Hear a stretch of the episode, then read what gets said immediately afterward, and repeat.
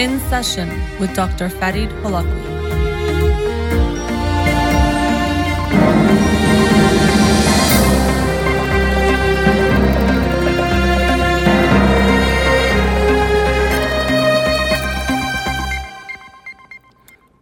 Good afternoon and welcome to In Session. I'm your host, Dr. Farid Holakouee, and I'll be with you for the next two hours here on Radio Hamrah. Studio number to call in 310-441-0555. I'm a licensed clinical psychologist, so you can call with any questions related to clinical psychology, including any emotional or psychological issues, parenting issues, and relationship issues as well. You can also follow me on Twitter or Instagram or like my page on Facebook to get updates on the show or suggest topics or books for the program. And the shows are uploaded at the end of each week to my SoundCloud page and podcast on Spotify and Apple Podcasts. Again, studio number 310-441-0555. The book of the week for this week is 10% Happier by Dan Harris.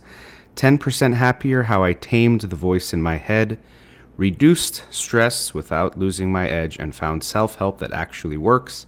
A true story. I'd seen this book a lot, but someone had recommended it to me recently, so I thought I would check it out. So, 10% Happier by Dan Harris. I think people in the United States would like to be 10% happier or 10% less anxious and, related to that 10% more certain or more than that. And so, as I'm broadcasting to you live Wednesday around 12 noon here in Los Angeles time, the presidential race is still not decided. There uh, are, of course, a lot of states have already been projected, and there's clear winners, but an overall winner is not clear. And so, like many Americans, uh, I am in this state of not knowing. And that's one of the hardest states for us to have. Uh, you know, when you're waiting for test results, let's say it's, uh, you know, lots of people getting COVID tests or MRI. Uh, people get tests for serious things like if they have cancer or not. Oftentimes, people will say the hardest time is the not knowing, the waiting part. And this is understandable because when you don't know, you don't know what to feel and you don't know what to do because you can't do anything in, in these type of situations. So I talked about this a bit on Monday's show that our feelings are information, which I think is very good and a very good thing for us to be in touch with. Very often we are disconnected from our feelings, unfortunately, and people don't have a good understanding of what they're feeling at any given moment to first even know what they're feeling uh, which you have to know first to then understand the why, which could give you some information like are you anxious about something, sad about something, upset, angry, happy, whatever the feeling might be, obviously good and bad, good and bad feelings. And so we have to know them first to then try to understand the why. Now, the thing with something like anxiety is to begin with, we know as any beings um, we're trying to survive. And as human beings, that we can see or think about the future, of course, this is very good in many ways, but it also does create this possibility for anxiety or worrying about things that have not yet happened. So you can worry about something that's that's going to happen. Now, a lot of times this can be good, and then you can prepare. So like a quintessential ancestral type of way of thinking of this is okay there might not be as much food in the winter that could create some anxiety worry in you that then causes you to prepare for that winter storing food because you know that and so if you didn't worry about it at all you wouldn't survive the winter and so we can imagine in a, a you know a caricature of evolution there was our ancestors some of them didn't worry and they would just uh, you know, enjoy the moment, so to speak, but in a way that was just geared towards instant gratification, not thinking about the future. And so they didn't survive those winters. And so our ancestors that did survive were slightly more anxious than those individuals who did not care about preparing for the future. So that was good that it helped us survive and to prepare for futures that have not happened yet. But of course, it also gives us this experience of anxiety. And the majority of the time, our anxiety, almost, I mean, if you look at the numbers, if you think about it, it's going to be probably more than 90, 99% of the time, is not something you need to worry about or the thing you're worried about happening won't happen. And a lot of times it's not even in your control, and that's even worse. I like the analogy of thinking of some of our negative feelings, especially something like anxiety, kind of like a smoke alarm. So if you live in a home and you most places you have to have a smoke alarm that works, most of the time if your smoke alarm goes off, you're fairly certain there's no fire. You don't really think there's a fire. You think maybe the battery is malfunctioning or needs to be changed or someone's cooking and some smoke or steam has gotten to the alarm and so it goes off. And so we usually hear the alarm and you they make them in a way that makes you react so that you can't ignore it. But you usually are not so worried. You might go check the room or check wherever, but you know, you're a little worried, but you're not so worried. And then you go and you see what's going on. Now, we want them to function in that way because it's better to have false positives where you think something is wrong uh, to avoid the time where something really is wrong. So you would rather it be more sensitive than less sensitive. That's kind of how our anxiety is. We worry about things. Oh gosh, what if this happens? What if that happens? Usually it's not going to happen and it doesn't happen, but that's how our brain is skewed. So that's something we have to just understand about ourselves is that essentially as humans we are skewed towards the negative, worrying about the negative happening. Um, uh, you know, in general, negatives outweigh positives in the sense that if something can kill you, that's a much bigger threat than anything good. As far as, let's say, someone found some food, there's some berries here that are good. That's nice, but if there's a lion that can kill you, that threat should be bigger. The, the threat of death is always more significant and can be more impactful than any positive thing. It can't, you know, I know there's the uh, cliche saying that youngsters will say, if it gives me life, but nothing can really give you life to the same degree that something can take it away. So we can see for a lot of reasons, it makes sense to have this skew towards the negative, but then of course it has that negative impact in our daily experience where we worry about things that uh, we don't need to or that are not going to happen, but we still worry about them.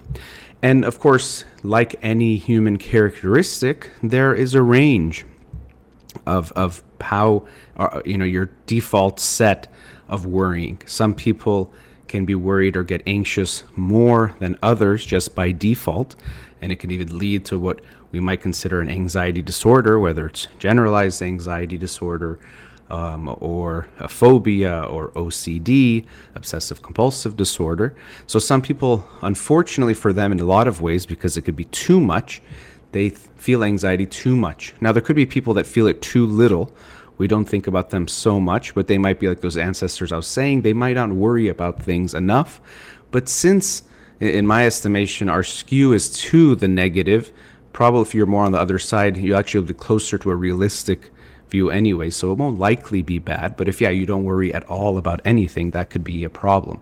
Just like to give you an example, if you're studying for a test, you know, there's kind of like a U shaped um, relationship when we look at anxiety, uh, an inverted U. Because if you don't have enough anxiety, if you don't really care or there's no motivation, you're not going to really put a lot of effort into studying for the test. You're like, I don't really care. Oh, I'll do it, whatever. Maybe I'll do it. And then, of course, on the other extreme, if you have too much anxiety, and this is what happens for some people, when you're trying to study, you won't be able to focus, or you won't be able to take in the information, or you'll be too fidgety or unable to, to keep your concentration for long enough to take anything in. And that's just the studying part. Then, when it comes to taking the exam, if you're overly anxious, again, you won't be able to really perform because when you're anxious and you're in that state of threat, which is what we can feel when we're really anxious, then we don't access things as well. Your frontal lobe even is not going to be working as well. So you're not going to be able to, or it's not going to be as active. So it's not going to be able to really gather the information you might know. And this is why people uh, who have test anxiety or high anxiety in general, they'll take a test and then they'll blank and they'll miss so many things. The test will finish and they'll realize I knew so many of the answers that I didn't write down or I didn't think of during the exam. But there's a middle area of having some anxiety that can kind of fuel you. Uh, keep you going, but it's not too much that it overwhelms you, and that's where we want to be. Is somewhere in that middle ground where we have some okay, there, I, I do care about this test. I know I need to study, so I have a week left. I need to start studying today. I, I have enough anxiety that makes me study today, not uh, too much where it makes that I can't even study today because I'm overwhelmed. And actually, um, what might seem strange is if you think, well, if you're so worried, you're going to study even more. But actually, anxiety is one of the biggest causes of procrastination or what's underneath procrastination in the majority of the cases is actually anxiety, which can seem puzzling from the outside because people sometimes look at someone procrastinating and think, oh, this person doesn't even care about their paper or this deadline or this test or whatever the thing may be. But usually the things we put off, we're trying to avoid because they make us anxious. So people very often who have a lot of anxiety, they avoid things. And the classic example is you want to study, they look at the textbook and they're about to get the chapter open and they look at a sentence and they kind of don't understand it and then they go to this cat uh, catastrophizing where they look oh my gosh i don't get this sentence. What does that mean? Am i going to not get anything? Oh there's 40 more pages just in the chapter. They feel this they feel this anxiety. What do we do when we feel anxious? What it usually makes us want to do especially if you, we're feeling very anxious to the point of feeling almost afraid if it triggers this kind of fight or flight well, it's hard to fight the information, you're going to flee from it. So you close the book and do something else. And unfortunately, closing the book and doing something else momentarily gives you a huge relief. that anxious feeling of facing all that information and worrying about failing and all these things momentarily has been put on hold. And that relief, unfortunately, is very reinforcing to do that behavior again. And this is why people, when they're procrastinating, it becomes kind of a cycle that they're used to. They, you know, uh, studying is one thing, writing a paper another one. Let's say I'm using school examples. You open that blank document, you're just looking at the cursor blinking. You're feeling anxious. What's a good first sentence? What am I going to write? Do I even know what to write? I have to write eight pages. Do I? Not? And then you go on Instagram or Facebook or Google or YouTube, whatever you're going to do to distract yourself. And again, that relief, unfortunately, feels good. And you're like, whew, that feels nice to get away from it. Of course, in the background, the stress is still there and it's going to build up.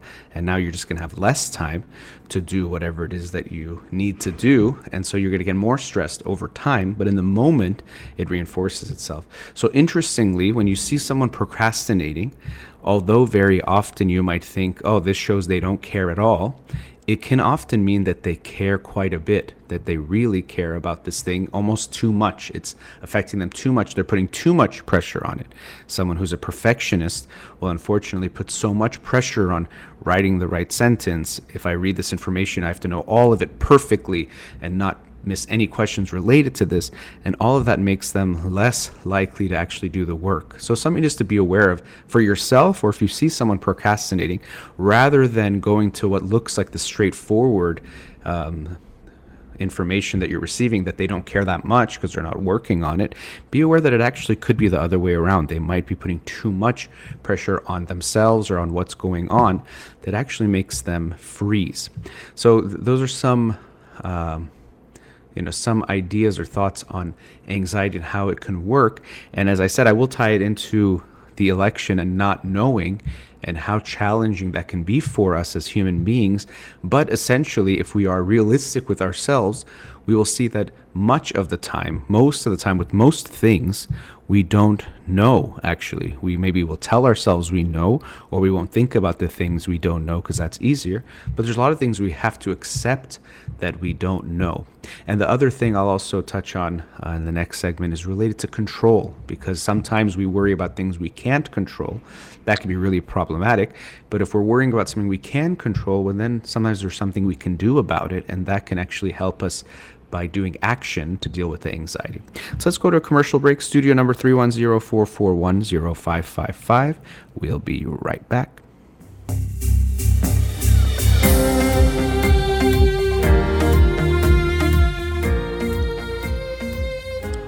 Welcome back. In the first segment, I was talking about anxiety, in particular related to the election, where right now in the United States, although yesterday was technically election day, we don't have the results as far as president goes in a clear cut fashion the next day. Today's uh, Wednesday, November 4th. We still don't have a clear cut winner. And so we are in a state of not knowing which is one of the harder states for us to handle as human beings because, as I'll talk about, we don't have a sense of control. We can't do anything about things that we don't know. Now, an election, once you've cast your vote, before you can campaign, do whatever you're going to do, there's really not much you can do but wait. But now the waiting period, it, feels like it might be longer this election than in previous elections. And so that's creating even a longer state of being in this not knowing. But as I was saying before the break, when we look at anxiety, uh, like most feelings, uh, they are good in the right doses and when we deal with them the right way. Too little or too much of it can be bad. Even something like anger, which uh, can sound strange to people because usually when we think of anger, we think of something negative. Okay, I need to get rid of my anger. I need to manage my anger. Yes, that can be important, how you manage it. But getting rid of anger is not good. You actually need to have the function or the experience of anger. Uh, I think in the book I, I read a, a, while ago, Consolations, it was uh, talking about how anger is actually a, a compassionate feeling. It was quite interesting, but it was talking about how anger actually is how we protect ourselves and also stand up for others. You feel angry when you see an injustice, whether it's done to you or to someone else. And so being in touch with that anger in a healthy way is actually very good. If you disconnect from it, as is often the case, people put anger in their shadow as a feeling they should never feel, never experience, and never express. It actually takes away from your own vitality and standing up for yourself, taking care of yourself, Anger doesn't have to mean violence or aggression at all. Can it become those things? Yes.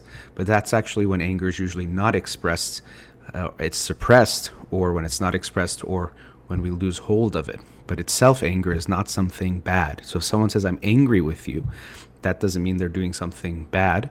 They hopefully will have some reason for it that they can share with you of what you did that has hurt them or upset them or in some way they felt violated even in what might seem a minor way but they're letting you know that's actually a very good thing and we should expect that if we are interacting with others being genuine with others spending time with one another you're going to do say things or not do or say things that will make the other person upset that is a natural part of being in relationships so we have to accept that so even anger is not something we should try to get rid of, but understand and have a healthy relationship. So, same is true of things like anxiety. It's understandable. You worry about things, you care about things, and so you will at times feel worried. And sometimes that worry can actually fuel taking care of something. You think, oh, something I forgot to call for this. That'll make you call, make sure you pay that bill, do whatever it is you need to do, that worry serves a function. Now, of course, it can go too far.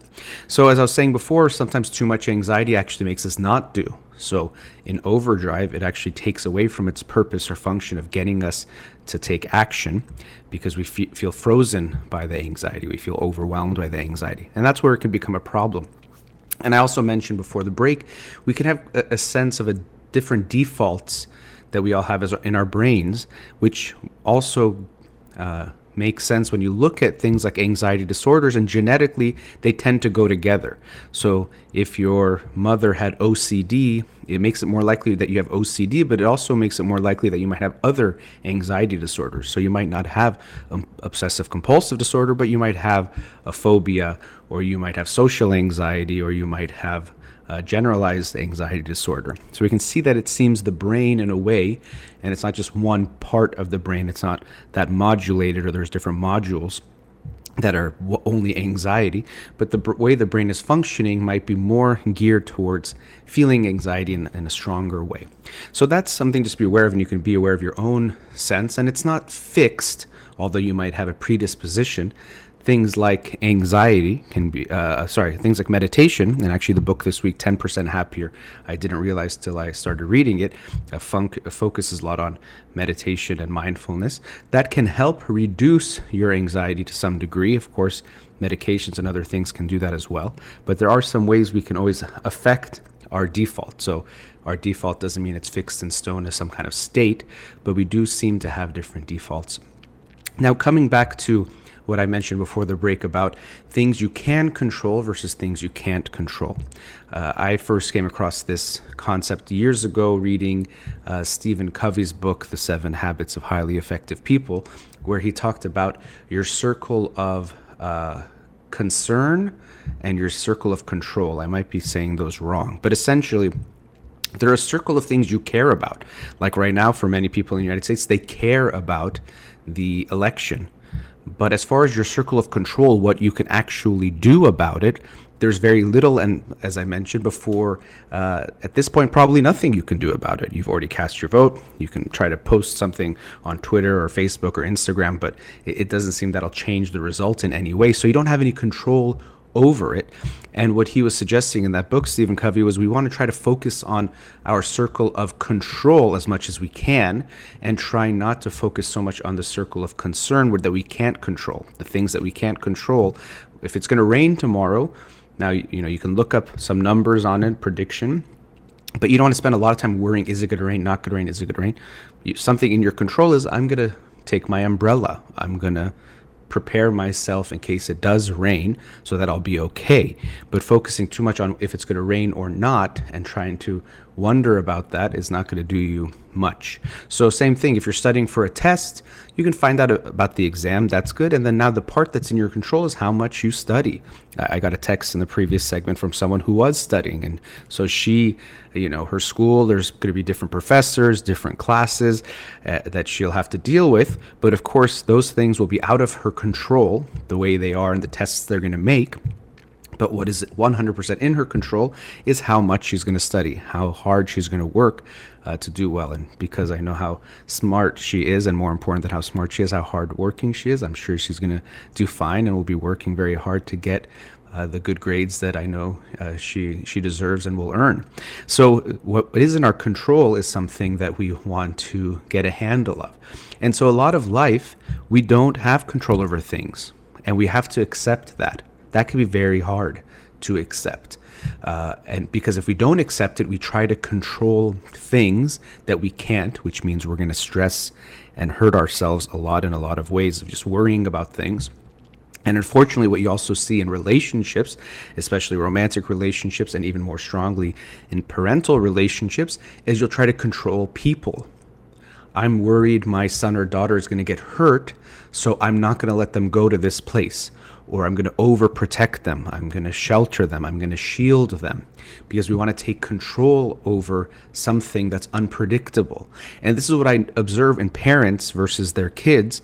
There's definitely a bias that's almost always there where the kids are trying to, and by kids also when they become teenagers and young adults, they're looking at their life, they want to experience things, right? So they're thinking, I want to go to this party, I want to have a social life and they're focusing on the experiences and the growth and the fun. And the parents are usually focused more on not getting hurt. Well you know they could get hurt at that party so why don't they just stay home? If they stay home we're going to be safe here. Let's just keep them here and that way we'll be safe.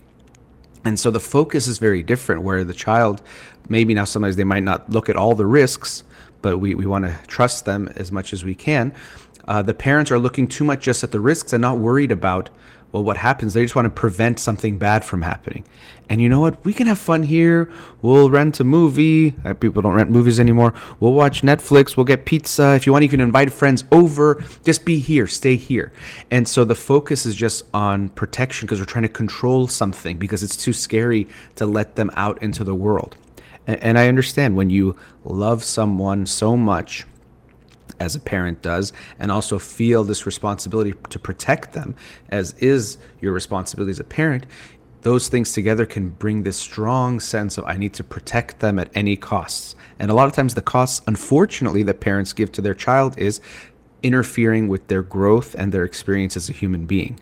So you don't need to go to parties, you don't need to do this, just stay home, find excuses to control you. So when we try to control things either that aren't in our control or we try to control other people because we want to feel more control, these tend to get us into trouble and hurt either ourselves or ourselves and the people around us. And so, as a parent, you have to look at that. Am I willing, because you have to at some level, to accept that I don't have complete control? It's scary to think, okay, my child is at school, my child is at this party, my child is going here or there and things can happen of course things can happen if you want nothing to ever happen to your child then you know you could try to put them in a room even in a room they can get hurt and as far as you go, they still can get hurt. But nonetheless, in all that you're doing, you're not just limiting that they can get hurt, you're also limiting their experiences and their opportunities to grow. That's what happens when we have experiences, even when we get hurt in small ways. Your child needs to get hurt in small ways, physically and emotionally. That's part of life they'll be okay, just like we are when we get hurt. They can handle small hurts and things that happen, and that also will help them grow. And very importantly, will help them learn that even when those hurts happen, I'm okay. I can handle it. And I think sometimes people go to too far of an extreme about this, about what's happening, but you do see this trend in parenting for sure that people are becoming so overprotective. And the only thing they're thinking about, what I call as the pain prevention philosophy of parenting, is that I have to make sure nothing bad ever happens to my kid in any way. They don't feel slightly bad in any way.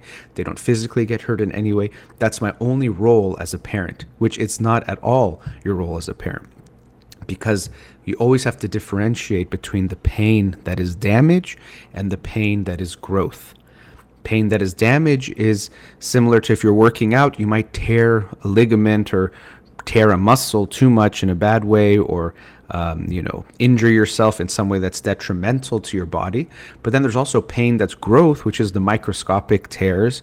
Uh, the, the person I was talking about is going to med school, so she can tell me much more about this. But as far as I understand, there's microscopic tears, so really no pain, no gain, that then lead to muscle growth. And you have to push yourself to be uncomfortable. So if you exercise only to the point where you stay comfortable, you won't really get any workout and have any benefits to your health or really do anything. You need to push a little bit into that discomfort, differentiating between the pain that is damage. You don't want to damage your body, hurt your ligaments or bones or muscles, um, and the pain that is growth. So as a parent, you're not supposed to control them. You have to let them experience pain and experience it in the right ways. Taking that away is actually taking something from them. You're not helping them or taking care of them. You're taking something from them and taking something away from them. But coming back to what we're experiencing now in the election and the not knowing, this is really hard. And uh, I mentioned this on Monday night show the night before the election that although if, if you listen to me, I'm always promoting connecting with your feelings, being in touch with them, don't avoid your feelings. But when something is out of your control and you're waiting, then distraction does make sense. If you can take action in some way, take action for sure, because that is very important to take the actions you can take. Use that anxiety or that feeling as a fuel. That's wonderful. That's what the feelings are for, is to fuel us into the right action. But if it's something you can't do anything about, like waiting for election results, then I'm all about distracting. Or if you got an MRI and you're waiting for the results till tomorrow, distract yourself. You don't need to sit there and think about everything. Yes, you might do a brief planning of if it's X result, I'll do this. If it's Y result, I'll do this. But getting too far into it, into the feelings, unfortunately, this is where our big brains and what we're capable of doing, you can go into each experience fully and this is what I'm going to feel and what am I going to tell this person, what's going to happen, and think about all the emotions and go through the whole experience that might not even happen. So when we're waiting on something that we can't control, the best thing you can do is actually what is rare to give as advice, but distract yourself. You don't need to think about it. Do whatever you can. So even with the election results, if you can, if you really do care, don't keep checking it every second. It's hard not to. I was doing that at some points last night myself. But if you can, take a break from it, go do something and come back and check it every so often. Not knowing is a very hard place to be, but we have to accept that very often that is the case. And not having control is also a very challenging space to be, but very often in important things in life, you won't have control, and we have to relinquish that control in order to actually move forward. Let's go to another commercial break. Studio number 310 441 0555. We'll be right back.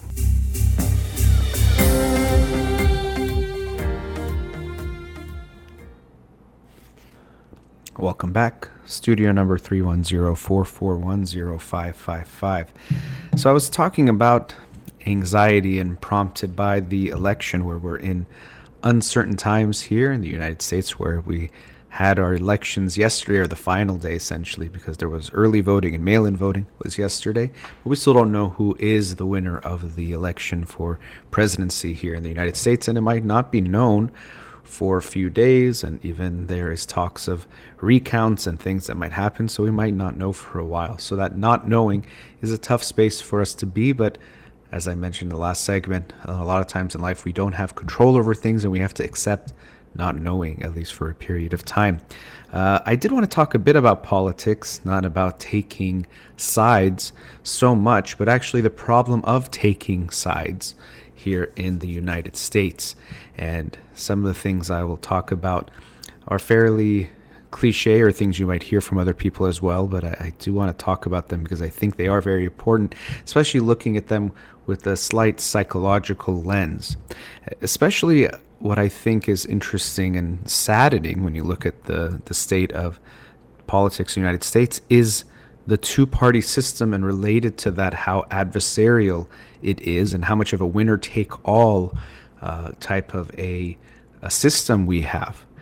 And I am not a expert in political science and the governments of all the different countries, but I do know in other countries, uh, some European countries, uh, even in India, from what I was reading, uh, there is more of a representative type of elections in the sense that if 40% of the vote goes a certain way, then 40% of their parliament or bodies of government will be from that group, 18% from the group that got 18%, and so on and so forth. And I think that's a much healthier and uh, quite frankly, much more correct way of doing things because the government should reflect the people and what they want and how they feel about different things. And I think that makes much more sense than a winner take all type of mentality. Uh, I think some of that is also reflected just in the United States having more of an adversarial mindset about winners and losers, winner takes all. Even our legal system is more adversarial than it needs to be. I've heard that before. Also, not a legal scholar, but I've heard that, and I think that makes sense. When we turn things adversarial, it's very much I have to win, you lose, zero sum, uh, win at all costs, because the cost of winning becomes so big. Because if we look at this election, some of these states, we have several million people voting, and the vote might come down to a few thousand votes that then is going to potentially determine who is the president, winner take all. So 3.4 million and 3.4 million vote on both, sides, but maybe 10,000 here or there. And so then 3.4 million people are going to be disappointed no matter what and get essentially no representation or no voice in a way. Uh, and then it becomes a high, very high stakes type of a battle. And I think it also in a lot of ways reduces the possibilities and the likelihood of collaboration of working together which we don't have in the united states. And yes people will tell you things have gotten more polarized and they definitely have the you know social media i think plays a big part in this as far as people really living in two different realities. It's it's sad. You'll talk to people from um, you know both sides on the same issue and they'll have just totally different facts and realities about what's going on and so that makes it very hard to connect when we're not even really living in the same world, essentially. That does make it really hard. Yes, really, we're in the same world, but mentally and what we experience and what we feel about things is so different, more different than I think it's ever been. And social media plays a big part on that. If you see, uh, articles and posts all day talking about how your person is good and the other side is corrupt, whichever side you're on, you're going to see those things. Then, of course, you're going to be in disbelief. And that's something that I've seen a lot, especially uh, right before the election. And even now, when you see people posting, it's like, how could people vote for this person? And the other side's, how could people vote for this person, the other person? So um, people are just so, so disconnected. And so I think the winner takes all uh, type of system that we have is very negative uh, in the sense that it makes it so you don't have to care about the other side. But if you know that, okay, even if you win 51 to 49, when you then get into the government, it's going to be 51 49, now you know you're going to have to work together. You know, there's no, uh, you, you just took the whole thing, and that will impact how you also even campaign. you know, and even with the campaigning, I think it's so adversarial, something that I know it's politics. And so I don't study the politics too much of other countries or get exposed to too much of it. You see things here and there about their elections. I know in a lot of countries it's a much shorter process, and I think that also makes sense than here in the United States. But you know, here in America, when people are campaigning, you have to really talk so negatively about the other side. And so what what makes this funny is when you see the primary. So the Republicans are picking their presidential candidate, and the Democrats are picking their presidential candidates, and during that process, they're all attacking each other. So the Republicans are talking about how bad the other Republican candidates are, and this guy is corrupt and stupid and did this and he did that, and here's his this scandal and that scandal, and then Democrats are doing that thing, same thing, you know, talking bad about people in their own party. This guy did this, this woman did this. Look how bad he is. Why would you vote for him? He's so bad. Then they pick their candidates, and now all of a sudden they're like, oh, that guy that I was telling you was so horrible. He's amazing. He's the guy for the job. You have to vote for him. He's so good. And even stranger, sometimes they become the vice presidential candidate to that person. And now it's we're working together. I love him. I love her. We're great. I can't wait. You should vote for only this person. And so, yes, we know that politicians a lot of times lie or say whatever they need to say, or, uh, you know, um, will play. Obviously, we talk about playing politics for a reason. It has that term when we use it in uh, social settings or in a work setting. It's because we know it just means doing whatever to make your team win or in your own self interest, even if it means lying or uh, flip flopping or changing your standard or having a double standard, even on a person. We kind of know that's how it goes. But, but it's funny. I often think how refreshing it would be if you see a candidate at a debate being like, you know, my, my opponent, he or she is really good at this and this and this. And actually, if you look at their record on this, they've done really well on that. And I appreciate that. But here's how I think I will be a better candidate. Now, of course, you would hope anyone running does think they're the best candidate for the job, or they shouldn't be running, or they think they can be, so they're running. So I'm okay with that part. But I think it would be so interesting to see that uh, and very refreshing. And I would really be drawn to a candidate like that that would actually say, you know, my opponent is great. I think they're really good. And actually, if they end up winning, I'm, I think they will do a good job. Uh, unless in the extreme case where they really do think that. But what we see is no matter what, they just have to attack each other. And you see them, and, oftentimes you see these politicians who it doesn't even seem like they're comfortable with it, but they think they have to, you know, sling mud at each other and talk about how bad the other person is and try to do these zingers at the debates where they insult the other person. And especially now with social media and things, try to have a viral clip of them, you know, taking down the other guy or the other girl but I don't know why it has to be that way. You know, I think this person's great. I think my policies or these ideas are better, and I'll do a better job running the country or the city or state or whatever it is. Uh, but th- I think they're good. I would actually appreciate that more than, oh, this person's horrible and they're all bad. It doesn't even make sense, uh, you know, to say it that way. And so I think, unfortunately, we have a very adversarial mindset when it comes to politic, uh, politics in, in, the United States, which is a lot of the way we are in general. Even I think when we look at America's mindset in taking care of the world, it's that you kill all of your enemies uh, and then you have peace, or you kind of get all of you know your enemies to, to fall apart and then you're going to be good, or you change their governments. It's less about genuine diplomacy and trying to work together in that. And so when I look at how that adversarial mindset plays in relationships, especially in romantic relationships, we see the same thing. And very often, when I do couples therapy, I'll even tell the the couple this, or I'll think it uh, in my head. You can see very clearly they come to the therapist saying, "You're gonna give me the verdict that I win," and so I feel like I should walk in the room wearing a judge's robe because they're waiting for me to say, you know, husband guilty or wife guilty, or who's the better partner, or who's more wrong and who's more right. Uh, they're focused on winning against each other, and in any war, when you are in a war, no one wins. You don't find out who's right. You just find out who's left, meaning who remains. And you lose. You always lose. And so I see this in couples when they're so focused on winning. And very often, when you're having lots of fights and in a bad place in your marriage, in a relationship, you are focused on that. You want to be right. You don't feel heard by your partner. And so if they're trying to prove their point, you have to prove your point more strongly. And so we see that polarization even happening within a relationship. I got to prove I'm right and you're so wrong. And so even these political type of tactics start to come in, slinging mud, talking about how bad they are, undermining their accomplishments. So, you know, you say something, oh, I've done this for you so many times. Oh, that's not a big deal. And then amplifying the negative things, amplifying the good things you did. And it becomes this adversarial thing. And you, a couple never gets to a better place. Can you imagine a couple gets to a better place by one of them saying, uh, You convinced me that I'm such a bad husband and that you are the perfect wife, or vice versa? It doesn't happen unless, in the very rarest of occasions, when someone, for example, is doing something abusive or is dealing with something really significant. But almost all of the time, what I always remind the couple is right now you're pointing the finger at each other the only way we're going to get anywhere is you've turned that finger around to yourself and point it to yourself and say, What am I doing wrong and what can I do better in this relationship to make it better? Yes, you have to air your grievances. I mentioned it even in the first or second segment about anger.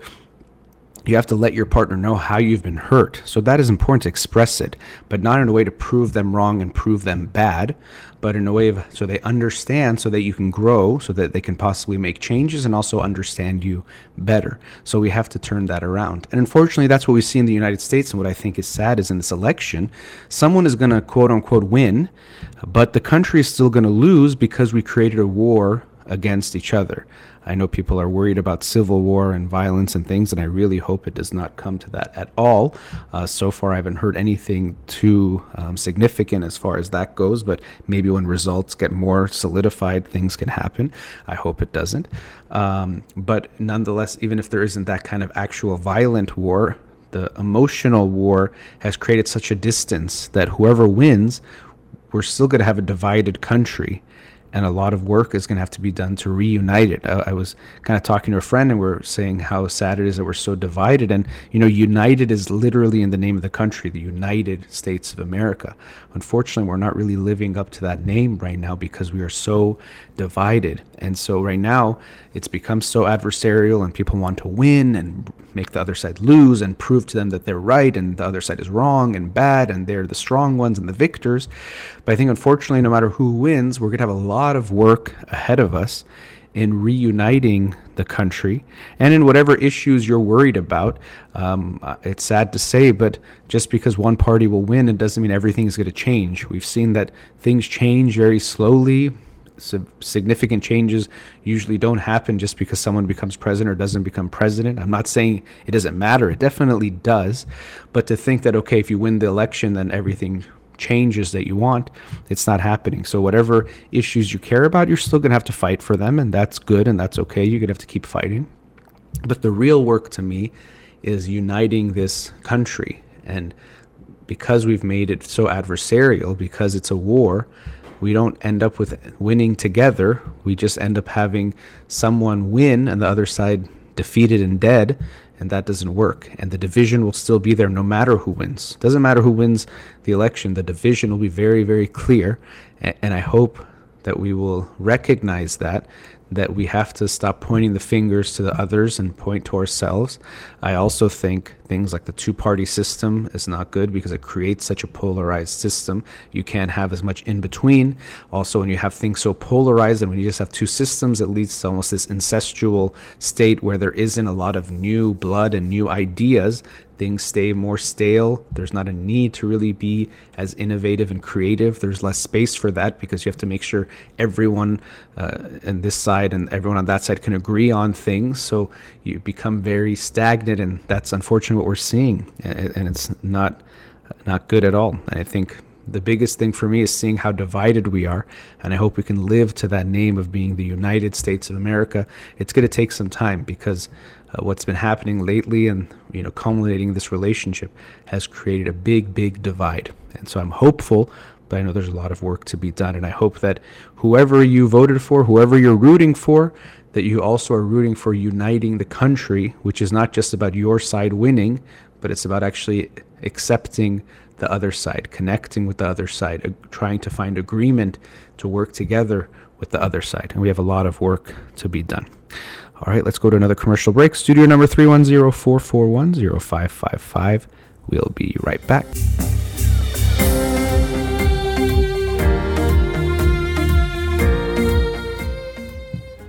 Welcome back. Studio number 310 441 0555.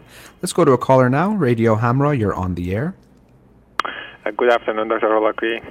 Hi, thanks for calling. Uh, thank you so much for your time. Um, uh, I'm going to go and uh, quickly jump on the uh, problem that recently um, I'm dealing with it every day in my marriage life. Uh, my name is Farhad. I'm 39 years old, and um, I'm a physician.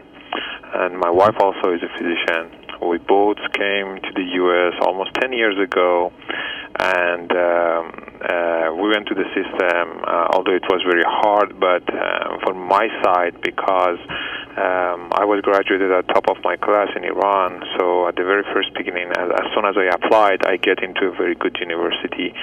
Um, and after that fellowship and the second fellowship, and uh, hopefully I'm at the place that um, I'm enjoying it.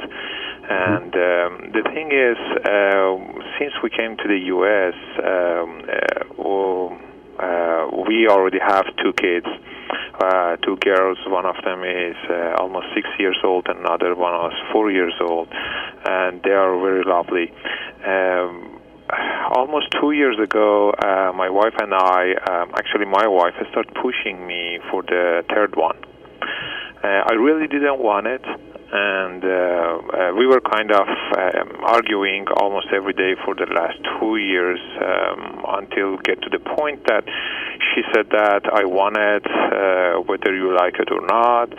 Um, and uh, literally, it went to the um, point that uh, she was saying that, um, I mean, uh, I don't want this life without the third one. I don't care what you think uh, very politely, uh, we barely fight, and um, I can't remember the last one except for the one that happened recently. Uh, so anyway, after two years, um, um, I said, you know what? I was thinking, okay, this is my life. I really don't want to um, uh, just let it go as it is. And uh, my wife got pregnant and uh, I'm actually um, around uh, one or two months ago. But since the time that she got pregnant, um, I feel completely disconnected, and uh, it's not even a day uh, that I'm uh, not thinking about it, and even it's hurting me more because the way that I'm um, reacting and behaving with my wife um, is completely different. I'm short-tempered. Um, I uh, don't want to make any eye contact and uh, anything else. Um, specifically, um, during these two years, uh, she was fighting with me in any way that you think, not, I mean, arguing or fighting physically. Um, but um, she made everything that she could, including the horrible experience in the sex. Uh, we didn't have any sexual uh, relationship uh, regularly anymore. Maybe once in three or four months, and usually it ended up at the middle of it by uh, saying something that uh, made you feel completely, you know, um, disconnected, like at the middle of it. Say something about news or anything else. Um, she wasn't like that before. And um, um, I knew that she's doing it on purpose. But anyway, she uh, made the point and, and um, she forced me to the point that I said, you know what, uh, mm, just do whatever you want.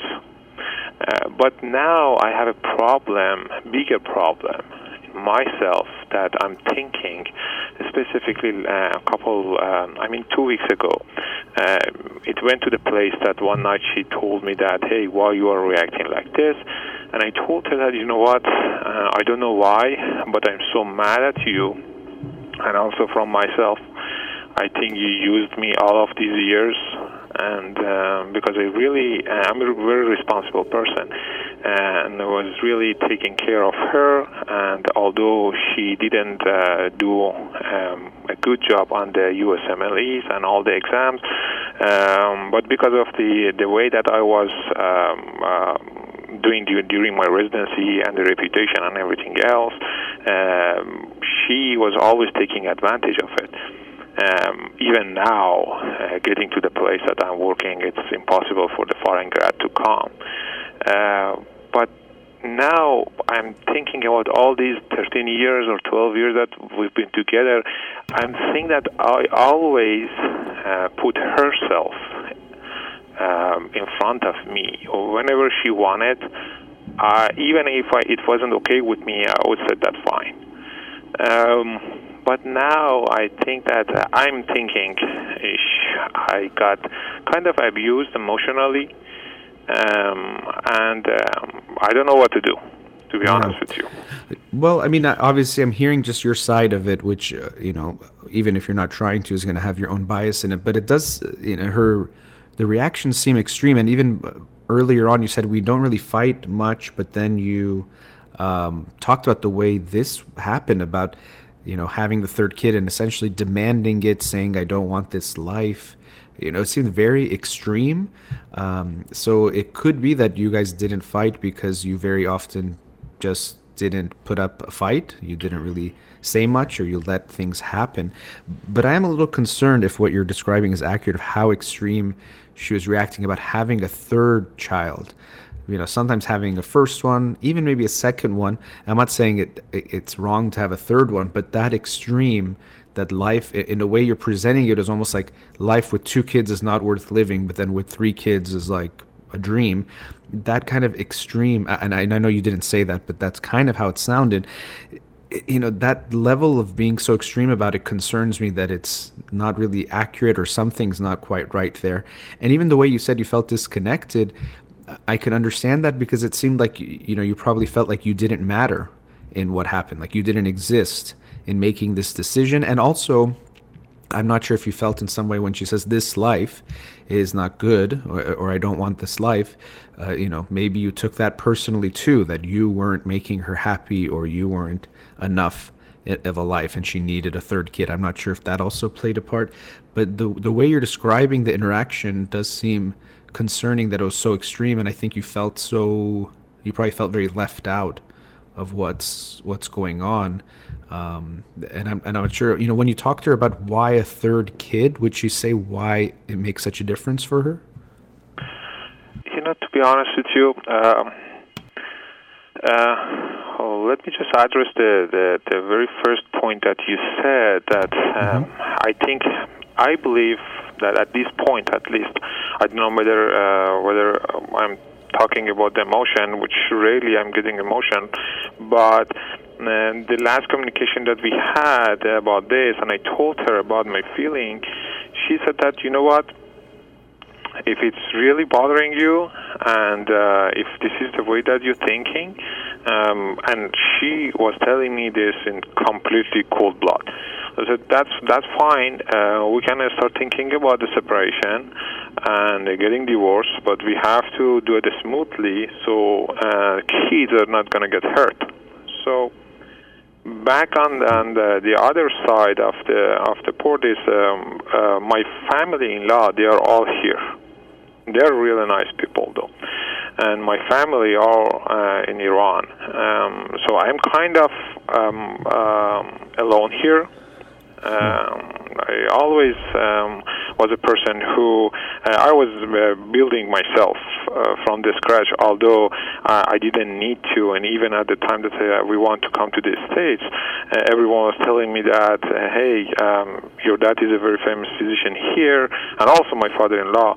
And they were saying that, why you guys want to go over there and start everything from the scratch? And to be honest, I wasn't sure that this is the right decision or not, but because my wife said that, no, we have to go, and um, all the other reasons, uh, I don't want to pay attention to them. Uh, let's go. So that was the reason why that we come because I was confident on myself and my ability that okay I, I can do it and I did it I did it and I made it. But literally uh, this third kid I have no idea about why my wife is so uh, and this is the things that she never brought it up before. Whenever we were thinking about kids, uh, she always wanted two. And uh, whenever I'm now, if I'm asking why the third one, she's not giving the straight answers. It, it just I, I want it. I always want it. And when I'm confronting her and say, hey, what you've been telling me two, and we were happy with two, uh, but this is the way. And unfortunately, I'm thinking that okay, uh, now that I'm I'm seeing the the last 12 years we were uh, um, married together I always was the person that I was saying yes, okay, and uh, let's do it, whatever you want. Although it wasn't um, exactly what I wanted, but it wasn't as extreme as this right now mm-hmm. that I cannot handle it. I mean, I cannot say I cannot handle it, but every day is uh, completely different from the like two months ago for me and I mm. cannot think about it. I cannot um, stop it. So, I mean, and you're talking about handling it. Of course, uh, we want to make sure we can handle it, but before that, even we have to make sure we're feeling good or happy about the relationship. So, it, we don't want you just to tolerate your relationship. It should be something that feels good or you're you're feeling good about. But the way you're describing this disconnection, the, the way she, at least the way you describe it, changed. So it makes me wonder: was she happy in this relationship and? From your side looking at were we really that close or connected? Maybe there wasn't much there.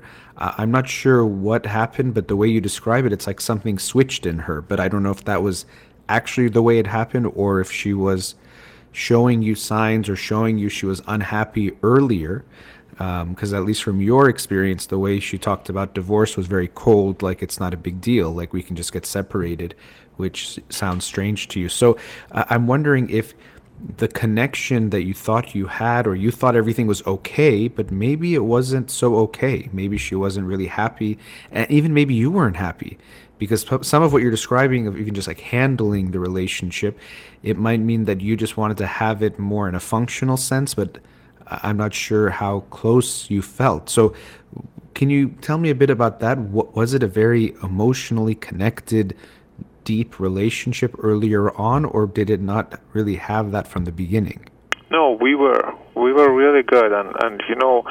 Um, both parents be a, be a full-time doctor and then um, in the academic place and also being a parent is a really big deal unless sure. we are not on the same page and emotionally physically and everything else we were doing very fine with that but here is the thing that um, I, sometimes as a physician I'm thinking about it. Um, uh, in in her family side, almost everyone is uh, have a problem with the severe psychiatric issues, like mm-hmm. uh, severe bipolar and, and lithium, severe depression, very severe obsessive compulsive disorder, including um, her dad. Um, she has two brothers. Um, one of them, I think, is uh, almost um, 38, and other one is 30. Neither of them um, has any any relationship or even close to a stable relationship. Uh, one of them is almost um, uh, by himself all the time. Doesn't want to connect with other people. He's a very nice guy. If uh, whenever I'm talking to him. Um, but I'm thinking sometime that maybe uh, something is happening to her. Although mm-hmm. she's, she, I mean, she's a psychiatrist. She's a very good psychiatrist, though. Uh, How old is she, by the way? Was it? How old is she? Uh, she's the same as mine. Is thirty nine. Okay. Yeah, um, it, it, does. I, the way you describe it from your own assessment, it's like something switched. Uh, well, I guess about two years ago when she really wanted a kid, and that lasted a long time. Now, maybe she felt like you weren't seeing her in some way, or you were not caring about her needs, but it, it just does seem surprising. And there is something impulsive about that change. Like, I need it, you know, rather than it being a want, it became like this I need a third kid, which seems strange. Again, I know some people they want to be a parent, so if they haven't haven't had a child, they might say I really want to have a kid. That's so important for me to be a parent. But because you already had two, like the third one becoming this like need does strike me a little bit odd, like something, you know, changed. Uh, we're at a commercial break, but I definitely want us to continue. So hold on the line. Let's talk a bit after the break, sure. okay? All right. We'll be right back.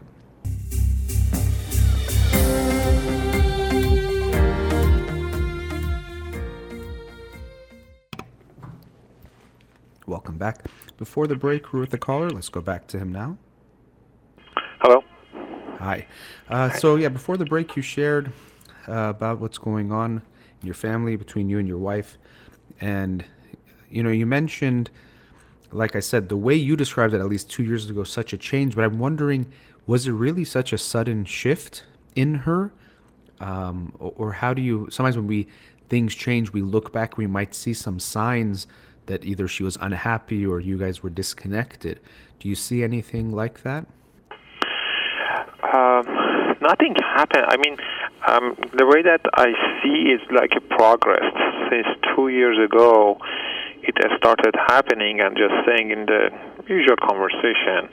And mm-hmm. usually, when I was talking to her and say, "Hey, we have two, uh, we didn't have any plan for the third one, and as you know, our life, the way that we are doing it, uh, it's hard to handle, and neither of them is as important as the fact that I am not the person that can um, kind of deal with the third one. Uh, so she started like you know slightly, slightly um, getting more and more and more and more um, um, putting pressure on it to the point that said that you know what I want it, and uh, one day is coming to me and say, hey, I want to get my eggs freeze, another because my cousin did it.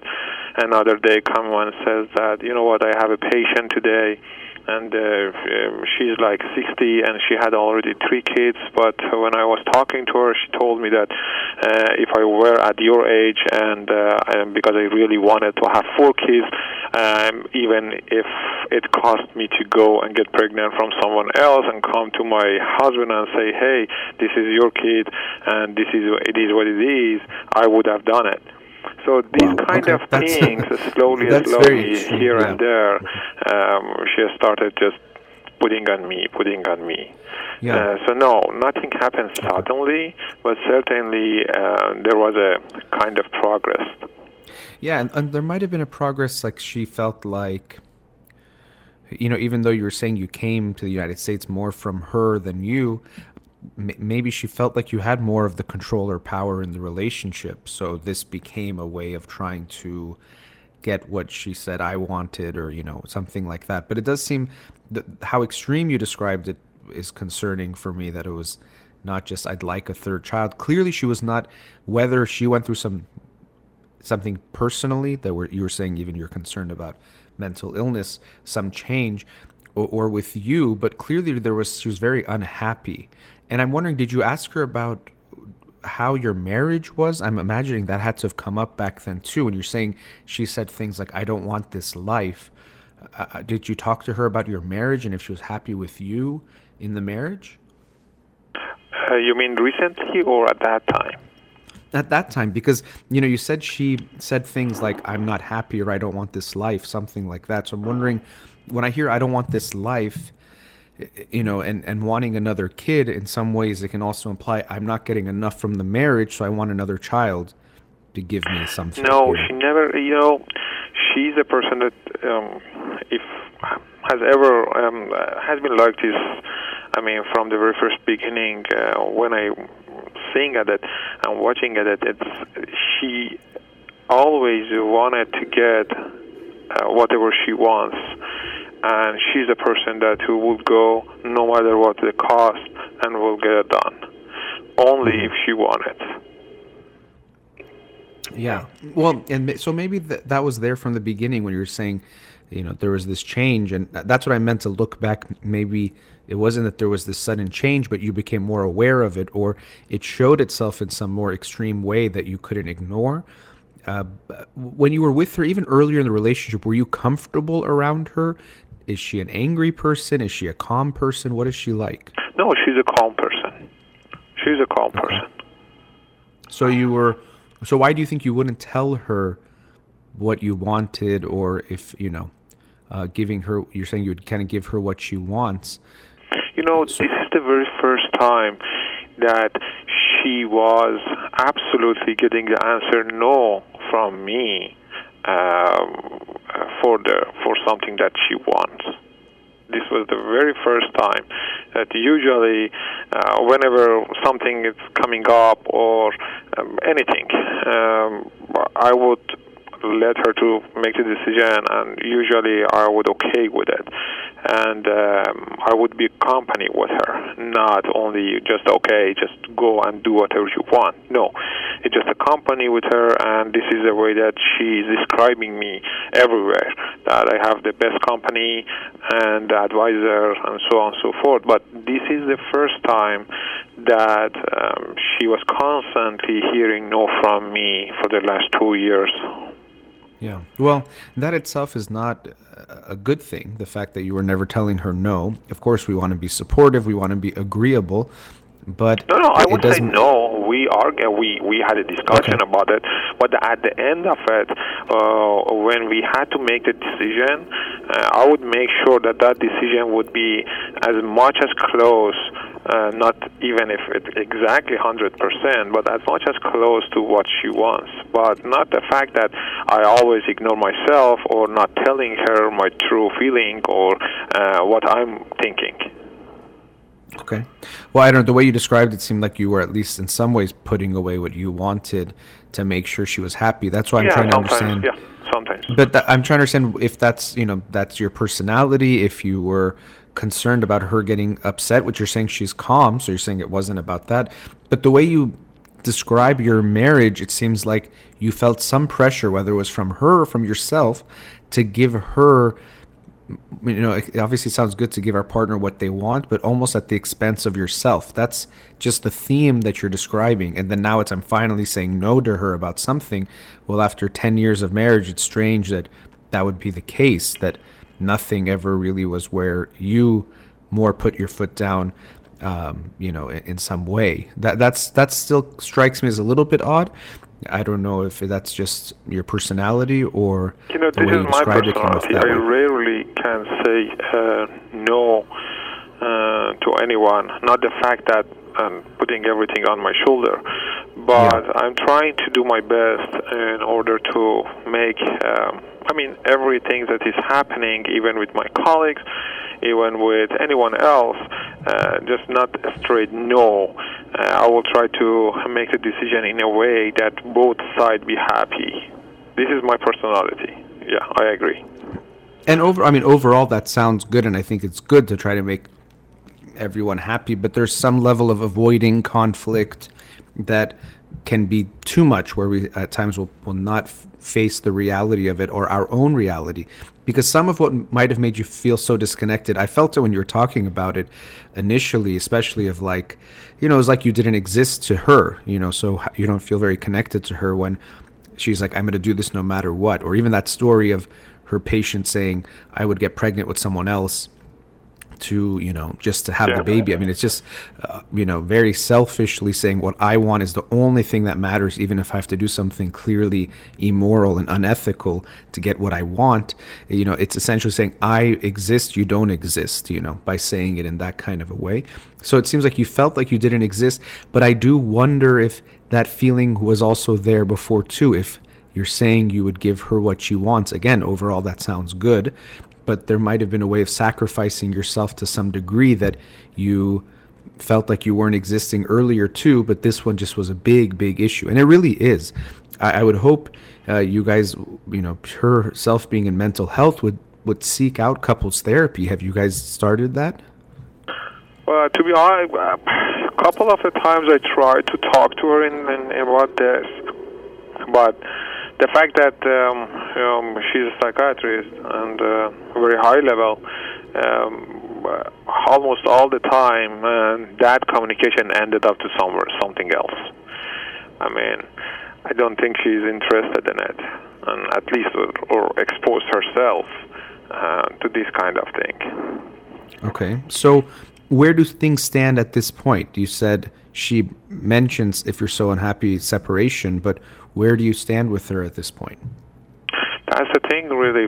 So here's the thing. Um, um, I turned myself to the point that just building this life and um, I mean kids and everything else, and now that I was thinking everything is gonna get a little bit more stable. Uh, just got hit with this one, and um, now I have problems with more myself because it seems that every day, daily basis, she's happy. Um, I can see her that uh, she got what she wanted, and she's doing, uh, I mean, her daily work uh, without any, uh, I mean, obstacle, or at least she's not showing that there is a problem. But mm-hmm. my first concern about myself is uh, these kind of things that it's eating me from it inside. That uh, okay, I'm a t- I just was a tool all this year, and um, the fact that I never stuck in the past um, before this, but now um, I don't know what to do from now on. Not um, particularly about herself first about myself and then the life that we built it. Well, I mean, uh, yes, uh, you have to deal with yourself, but you also have to deal with her. You know, the relationship is not in a good place, and I'm sure she, you know, she feels it too. And, and so, I would recommend in trying to reconnect with her. Uh, I understand you feel very hurt and wronged by her about this situation, but it's going to have to be a way of telling her that we need to reconnect together not about you know it's just about telling her she's wrong. Of course i'm sure if you go to therapy or if you guys talk you'll share that you're hurt or how you were hurt. And she might share ways that she was hurt by you that you might not know about either. Um, but it's not something and even the way you're saying it, it it could reflect your tendency to make sure everyone else is okay that it's like i make sure everyone else is okay and then i just take care of myself but this is not something I think you can solve on your own. And I think it's something for you to look at. Is there a tendency to put your own feelings and needs away, which actually will also not allow you to get as close to someone else? So that could have even affected your relationship with her from the beginning. But I don't see this as something as you have to just think about something and come to some place and then everything's going to work out. You are hurt by her. And uh, I, I wouldn't attack her I wouldn't go off. You know, you never, you always did what you wanted. I never did what I wanted. That's not going to be an opening. At some point, you can share your feelings about things like that. Um, but I do feel that there is a disconnection, and partially, I'm sure she brings her part into it. But since I'm talking to you, your part of it might be that you put your own feelings away and think that that's how you're going to, you know, solve a relationship issue. It's going to be through you and her together now, of course, there'll be reflections you'll have to make. There might be things you'll deal with on your own. I would even recommend going to your own therapy. I hope you guys will do couples therapy, but going on your own to work on the things from your side is important. But to make things work, it's not going to just be, you know, you figure it out and then be happy with this, which in a way it seems like you kind of got from her too. Maybe she made you feel that way. But to me, that's not at all the solution, is just you kind of be okay with having this kid. It's not even just about this kid. And, and that actually concerns me now that I'm saying that part. When this child comes to you, it's going to feel like, you know, this child will represent something really negative to you. Yeah. Exactly. And that's that, not good at all. The thing you know? that I really don't want it. Yeah, that's and I don't want that, and I really don't want that for that child who obviously had no uh, at all say in what's going on and just comes into this world and deserves two loving parents. So that's also something to really be aware of. Is that it's I don't think it's something that you know you have to just on your own figure out. It's going to have to be with her and the two of you together. And I hope you will have enough uh, you know the bond is there uh, strong enough to, to work on it together that the solution has to be a we type of a thing not just okay she's happy and if you can be happy with what she's happy with i don't think that's going to work. Even the way you're describing it that's what resentment feels like. You have this like you know anger burning inside of you. And i don't think it's something that you can just get rid of completely on your own. It's going to show up in other ways. And again my concern is really with the child. How are you going to be and you mentioned before something like, you know, something like having a third child is not something I can handle. I don't know what you meant about that. If I don't know if you recall I mean, what I'm um, saying. It's not the handling things, but you know, um, that that goes back to my personality again because I'm I'm really responsible person. Even now, that my job is um, I'm a uh, transplant physician, so it's uh, really complicated patients and mm-hmm. all the responsibility. But even now. Um, I'm taking care of everything related to the educational aspects of my kids and uh, everything, everything. She doesn't have any idea about um, anything about, uh, for example, right now the school, the distance learning, the everything else. So the other part of it just comes with the responsibility and a thing that I cannot see anything that I can do in the future for this child. At least mm-hmm. now that I'm in this situation right now. I, that's that's the that's the other things. You know, um, I'm the person that when I see something, I will make a plan for it for not like one or two years, even for ten years from now. From now, uh, mm-hmm. this is the way that I'm I'm doing it with the patients because of the the way that I trained is like this whole my life. So that's everything that comes to my mind as a, a, another factor, just adding on while you cannot do anything to just prevent being added.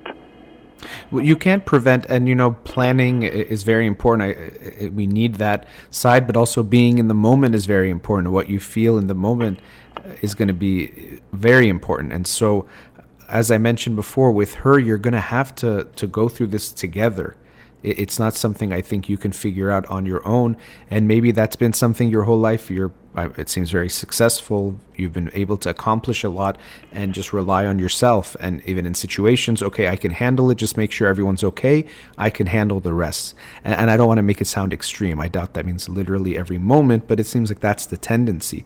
And so even here, it seems like at some level you feel like you might have to deal with it on your own. But yeah, it's going to be you and her. You've mentioned couples therapy, so clearly you are saying in some way you want to do it with her. But it's going to be necessary. And, you know, I would even tell her, look at where our relationship is.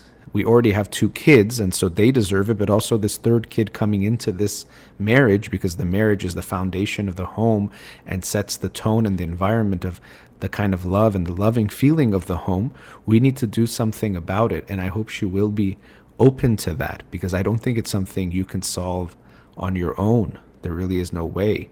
And so I wouldn't focus just on how bad you're feeling, which is very important and it's going to have to be part of the process, but especially focusing on reconnecting with her and trying to create a better marriage uh, for yourselves, of course, too. But you have two and one on the way who are dependent on you both. So I hope that you will you will seek some help together, and it's going to be together that things will get better. Thank you so much. Thank you for calling. Wish you the best. Thank you. Take care. Thank you. Thanks, Take bye. care. Going into our last commercial break. We'll be right back.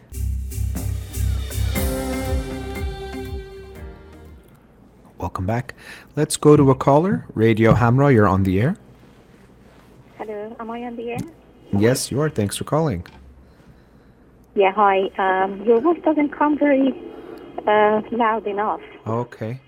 I don't know. I can see uh, if it's not coming in clear into the radio. Ghazaleh will let me know. If not, I'm not sure. I'll try to speak a little more loud, but that's about okay. all I can do. Thank you. Thank you. I do my best sure. to, to hear what you say. Um, mm-hmm. I, I, think uh, maybe the last session or the session before you were talking about implicit um, prejudice or bias. Uh-huh. Uh, now, my question is uh, in relation to that, but rather something which is um, I don't think you did discuss.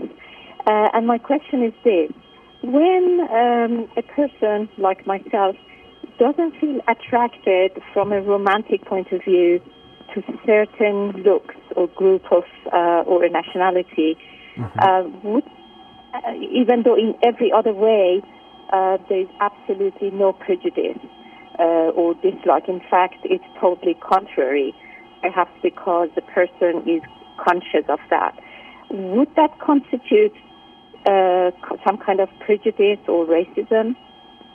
Well, it's, it's a complicated issue. So going back to you're, when you're mentioning the implicit bias, uh, you know, what that means is I, you probably were hearing it but i'll just repeat it just so we're all on the same page listening is that you might not explicitly you might ask you about a certain group and you might consciously think you like them or whatever it is you feel about that group but if we do certain testing and they do this implicit association test which i won't get into the details we can see if you associate positive or negative things with members of that group be it about race gender sexuality age they do it on all sorts of different things. And and so you might not even consciously be aware of it or even consciously endorse some kind of feeling, but we really essentially have feelings towards everything. Even right now, I'm, I'm, where I'm sitting, I could look at different things and they bring up a feeling. Most of them won't be so strong, so I won't even recognize it or feel it, but something is there.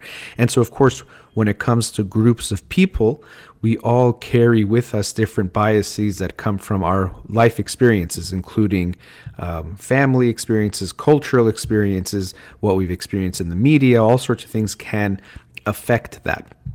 And so uh, we're hoping to be accepting of everyone, and we want to challenge our own biases because we know we all have them.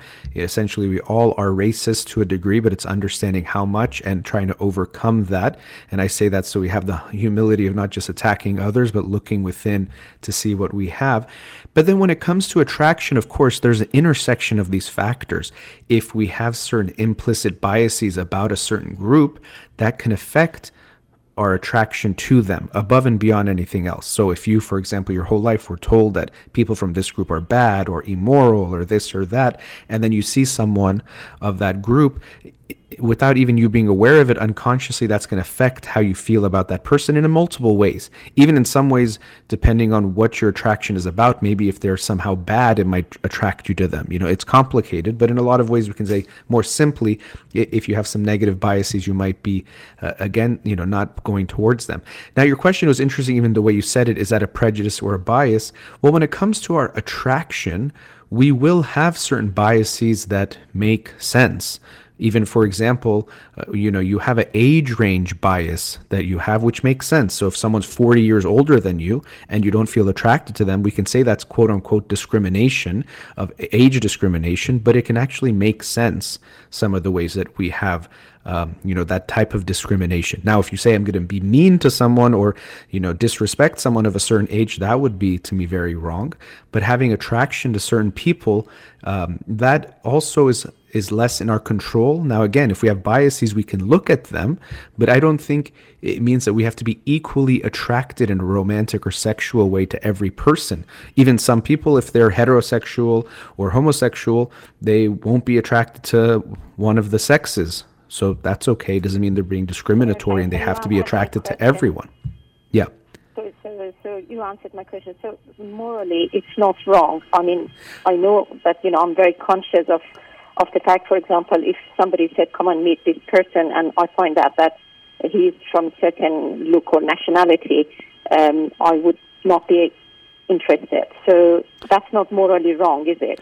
I don't think so. I think I would always, I, uh, you know, and I do this for myself, and I'd recommend to anyone to also look a little bit deeper. So attraction is like these things I'm talking about, kind of an instant thing. You see someone, you feel something. You know, now even they've done studies. This is kind of a funny one where um, they'll show people like two pictures of a woman to to men, and then they'll say like they want they like the left one or the right one. Then they put the pictures down and they actually hand them the other picture. So it's not the woman they said is more attractive, and they say why do you mm-hmm. think she's more attractive? And they'll come up with reasons. So when we try to consciously explain sometimes the things that we feel attracted to or we like or dislike, we actually aren't very good at it. Or they've done taste tests where when people have to describe why something tastes good, they don't do as good of a job compared to like actual judges in the field of testing those things. But if they just say their initial reaction, they do pretty well. So uh, attraction is this kind of automatic thing, but then of course it could be affected by these biases. So I think people have attractions and it's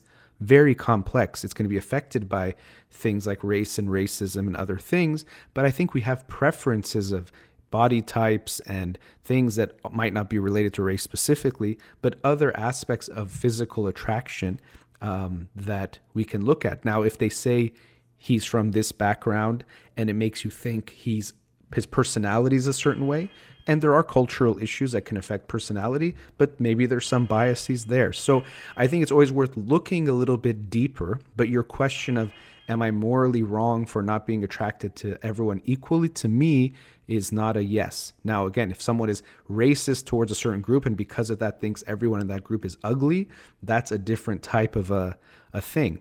Now, another thing we know about attraction is familiarity breeds attraction. So, uh, you know, I remember one of my anthropology professors talking about when he went to some other region, at the beginning, he didn't find the locals of that region very attractive. But after being there for a while, then he did he became more familiar. He could kind of notice the attraction differences between people that he had an attraction to. And so we also know that lack of familiarity does not breed attraction, and more familiarity, familiarity and exposure will. So there's things you can look at within that. Is it really, uh, you know, this is my type versus not my type? What things are affecting that as well? Uh, but to me, you know, I think even when you're picking a partner, you should be very discriminatory in the sense that you pick someone that's a good match, you're physically attracted to, you feel a emotional connection to. It's not going to be everyone. You can't just say I can marry any person because I'm a, you know, humanitarian and I care about everyone. Who you pick as a partner, even who you pick as a friend, you should be open hopefully to anyone, but then you see how you match and how you get along. That's going to be important. So, I think there's differences between treating everyone with respect and equality, wanting equality for everyone, and meaning that we have to then treat everyone equally in our life is not the same thing. You know, you pick your friends, you pick your romantic partners based on certain things that, you know, I wouldn't expect you to put as far as if you see someone in the street, be polite to everyone. But should everyone be your romantic partner? No. You you can have preferences and should be in that sense uh, picky, or if you want to call it even discriminatory, sounds negative, like you're judging certain groups, but you discriminate between what you like and you don't like. Thank you. Now, because I'm conscious of this, when it comes to other aspects, for example, if I was to employ somebody um, for my company, or if I was to let my property to somebody, and I had two people, and everything else are equal, and one is from the group that I'm um, romantically will not be interested, then I go for that person rather than the other one. So I, I kind of consciously try to sort of um, make up for it, if you like. So I, I don't know if that's right or not. Well, I mean, I don't know if I, I wouldn't say it's right, but even your your the way you bring up the question, there's a certain worry. Uh, I don't want to label it, but like a neurotic anxiety about being wrong or doing the wrong thing. You know, even asking for me to tell you if what you're attracted to makes you right or wrong or good or bad. And so I don't think it's necessarily wrong, but it's something to look at. It seems like you carry a guilt about not being attracted to members of whatever this group is. We don't need to talk about that, and we just about have to wrap up anyway. Um, and that guilt is something I would look at because the guilt might be driving it more than something really good. Well, I don't see you romantically, so I have to make up for it because I've done something. Where I think you're allowed to be attracted to certain people and not attracted to some people. Um, but I, I, would take a little deeper look at that and see if you can resolve that guilt. So it's not really uh, coloring your decision making when it comes to to looking at picking someone for whatever it might be. But it seems like you're carrying a guilt, which even in how you asked me the question, could be related to some neuroticism of a fear of doing the wrong thing or of being bad, which usually, as I mentioned at the beginning of the show, it's kind of an over uh, strong anxiety or anxiety on overdrive rather than actually something. We do have to wrap up. It would be interesting to continue this some other time, but I appreciate your call. Thank you. Thank you so much. Have, my pleasure. Have a great day. All right. Thank and you to all the callers. Oh, sorry about that. Thank you to all the callers and the listeners and to Ghazaleh in the studio for allowing me to do the show remotely. You've been listening to In Session with Dr. Farid Holakouee. Have a wonderful day.